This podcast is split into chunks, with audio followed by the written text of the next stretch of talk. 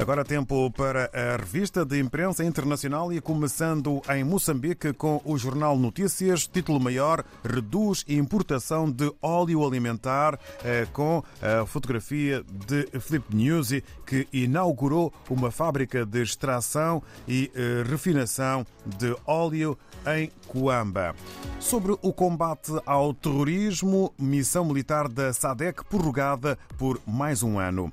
E notas breves ainda na capa do Jornal Moçambicano Notícias, transmissão da malária vai a debate. Em Cabo Verde, na publicação a semana, os títulos queixas dos clientes dos bancos cabo-verdianos aumentaram em 2021. E Cabo Verde formaliza a criação de embaixada e consulado em Marrocos. São dois títulos para a publicação cabo-verdiana a semana. Em São e Príncipe, segundo a STP Press, ministro do Desporto inaugura pavilhão de treinamento e centro de medicina desportiva. E Jorge Bom Jesus leva luz elétrica à apaga-fogo e diz que o governo está a cumprir tudo aquilo que prometeu.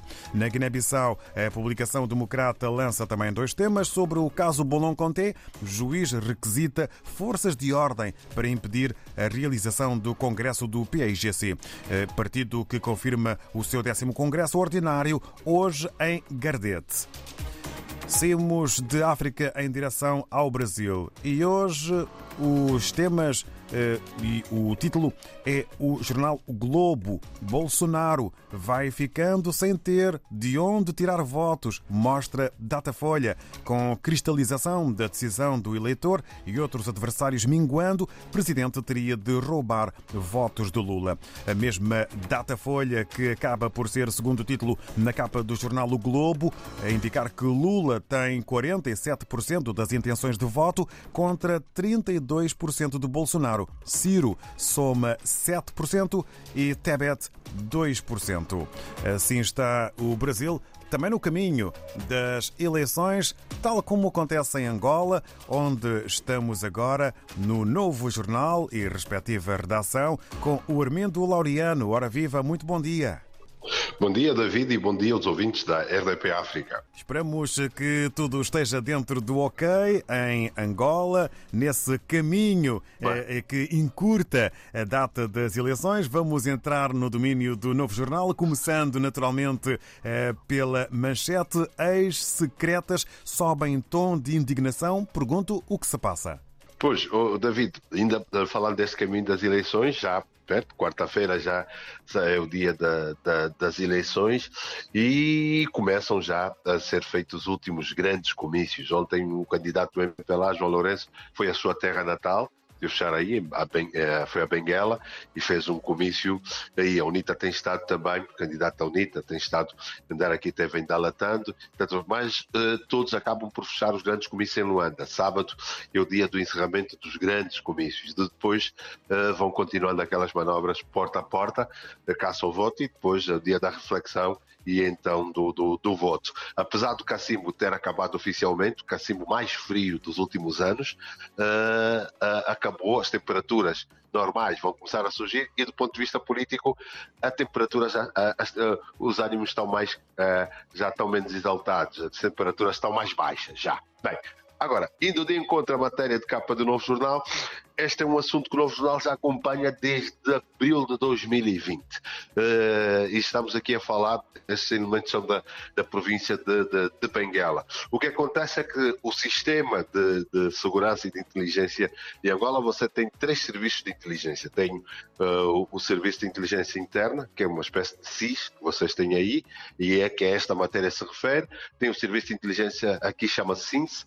Tem o Serviço de Inteligência Externa, que é o CIA, que aí é o CIE e depois ao Serviço de Inteligência Militar. Eh, este caso diz respeito aos homens ligados ao Serviço de Inteligência eh, Interna, que é o SINS. Uh, isto é uma situação que já vem de há três décadas. O, o, o, serviço começou primeiro com a antiga DISA, depois foi, eles faziam parte do Ministério da Segurança do Estado, o antigo MINS, que depois passou a ser SINFO e hoje é SINS. E, e, o que aconteceu é que estas pessoas já não são formadas, já não fazem parte da estrutura. E durante um período de, de conflito armado, nos anos 90, quando houve aquele retorno do conflito armado, eles tiveram que, entre aspas, desaparecer. tiveram de desaparecer porque em zonas que a UNITA ocupou no período da guerra, eles tiveram que destruir documentos para não serem identificados como tal. E isso complicou depois o processo. Uh, complicou o processo de reforma deles. Eles hoje uh, não estão dentro do quadro de reforma da tal estrutura. E são, estamos a falar, no total pelo país, são perto de 20 mil. E este grupo, que é o maior, conhecido que é o grupo de Benguela, que são 2 mil. E, e eles agora defendem que precisam desta situação de ter uma. estão na reforma estão sem, sem complemento de reforma. E então é esta reivindicação que fazem. Já têm estado a negociar com a tal estrutura para resolver essa, para, para resolver essa situação, têm estado em, em negociação para ver se. Tá, deixa de dizer que, por exemplo, essa estrutura tem um fundo social foi aprovado pelo presidente João Lourenço há uns quatro anos de 500 milhões de dólares para resolver estes e outros problemas. Mas o que nós ouvimos uh, são estruturas que não falam muito, mas que nós recebemos de fontes é que eles estão a tentar cadastrar, porque uh, tem, isso é intransmissível. Há pessoas que já morreram, mas depois querem que os órfãos, as viúvas querem receber, há elementos que estão na lista que não fazem parte, depois eles têm que ir buscar uma prova testemunhal. É um processo muito complicado, muito complexo e que depois se torna complicado, está dizendo. Então é isto que eles vêm reivindicando e agora eles aproveitaram esta ida do presidente João Lourenço a Benguela para fazer uma reclamação junto do governador provincial e prometem manifestações para os próximos dias. Vamos então aguardar para ver o que acontece e avançamos na capa do novo jornal, onde há um país que está eh, com devida atenção à realidade política angolana. Por isso mesmo dão conta de uma entrevista do embaixador dos Estados Unidos da América. É, o embaixador uh, Tolinabo Muxing é, que curiosamente nasceu na RDC. É, este embaixador americano nasceu na RDC, depois foi viver para a América, estudou, formou-se lá, entrou para a diplomacia em 89 e já esteve em Moçambique, na Guiné e agora uh, está em Angola.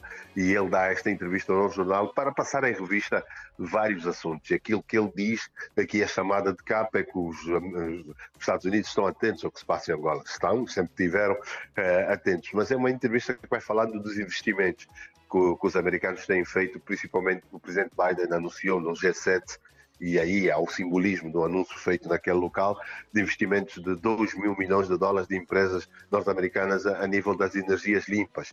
E, e Trump, uh, Biden, melhor dizendo, está muito ligado a esse setor e eles estão a fazer, há muitos investimentos de empresas americanas, 16 empresas que querem investir nessa área tem também o contato de gestão do Parque de Iona, no Namibe, a exploração de petróleo naquela zona. E, e, fala muito dessa. Os americanos querem sair um bocado daquela ligação do petróleo, para passar a ideia que Angola não é só o petróleo. E depois, uh, Angola também acaba por ser um, um sítio onde eles têm, se no passado lutaram contra a influência uh, da União Soviética, da antiga União Soviética, os Rússia, agora lutam contra a influência chinesa uh, aqui. E isto também foi abordado nesta, nesta entrevista, nesta matéria sobre, sobre a ideia da América. E também porque este embaixador agora tem estado a encontrar com os partidos políticos nesta altura da, da, da campanha, porque há algumas semanas teve uma, uma, uma, saída não muito feliz quando depois de uma, de uma, de, uma, de um encontro com o presidente João Lourenço eh, e disse que eh, em altura de campanha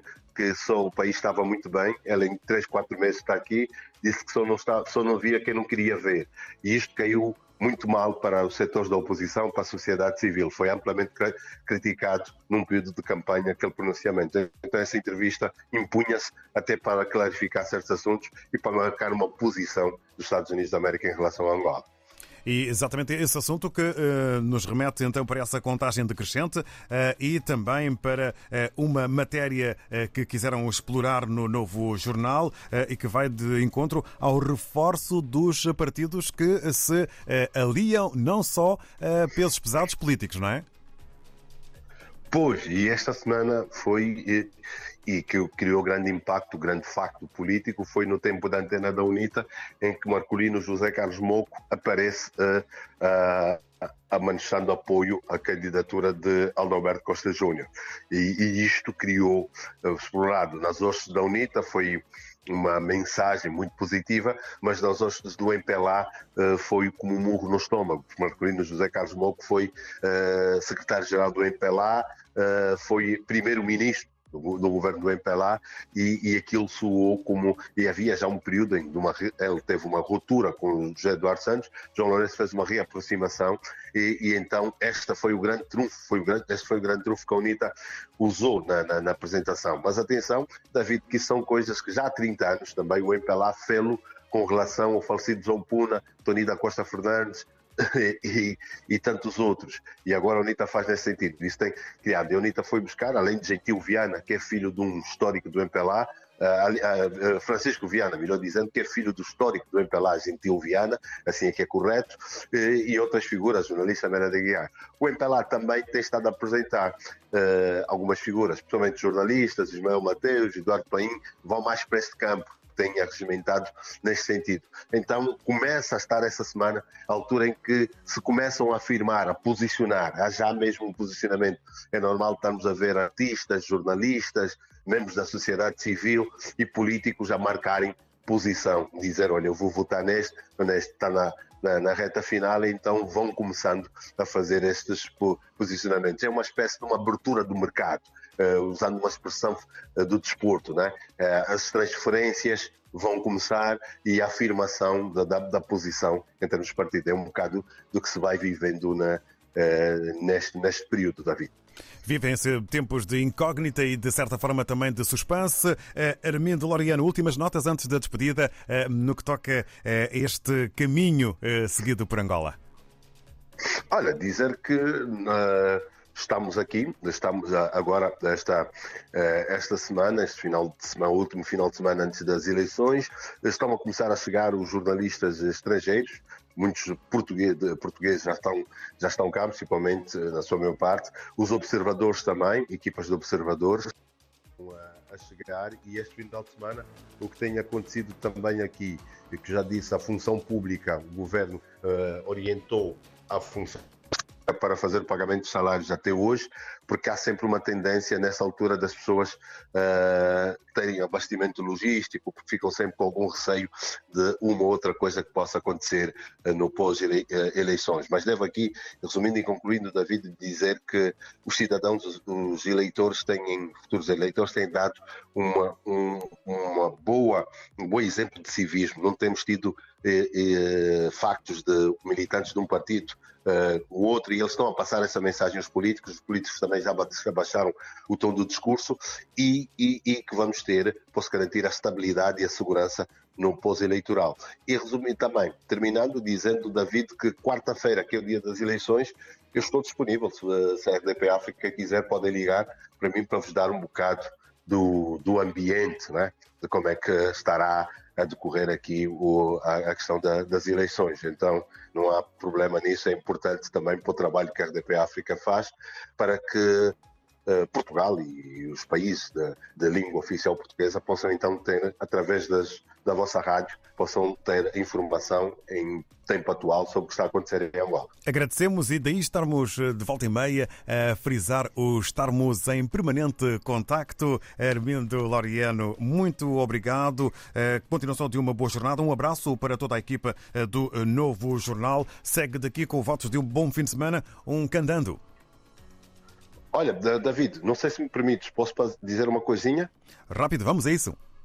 Rapidamente, era só dizer também que hoje é um dia triste para o jornalismo angolano e por, para o novo jornal. Morreu Gustavo Costa. Gustavo Costa foi fundador, uh, diretor adjunto e diretor do novo jornal, deste jornal onde eu estou agora. E era também correspondente do Expresso. Era uma, uma das grandes figuras do, do jornalismo uh, angolano e que faleceu na madrugada desta, desta, desta sexta-feira. Era também muito lido pela nossa comunidade aí em Portugal os seus artigos no Palavra de Honra no Novo Jornal. Então é uma notícia triste, é um dia triste para o jornalismo angolano em geral e para o Novo Jornal em particular. Obrigado. Ficam as condolências, agradecemos eh, e fica para sempre a obra jornalística.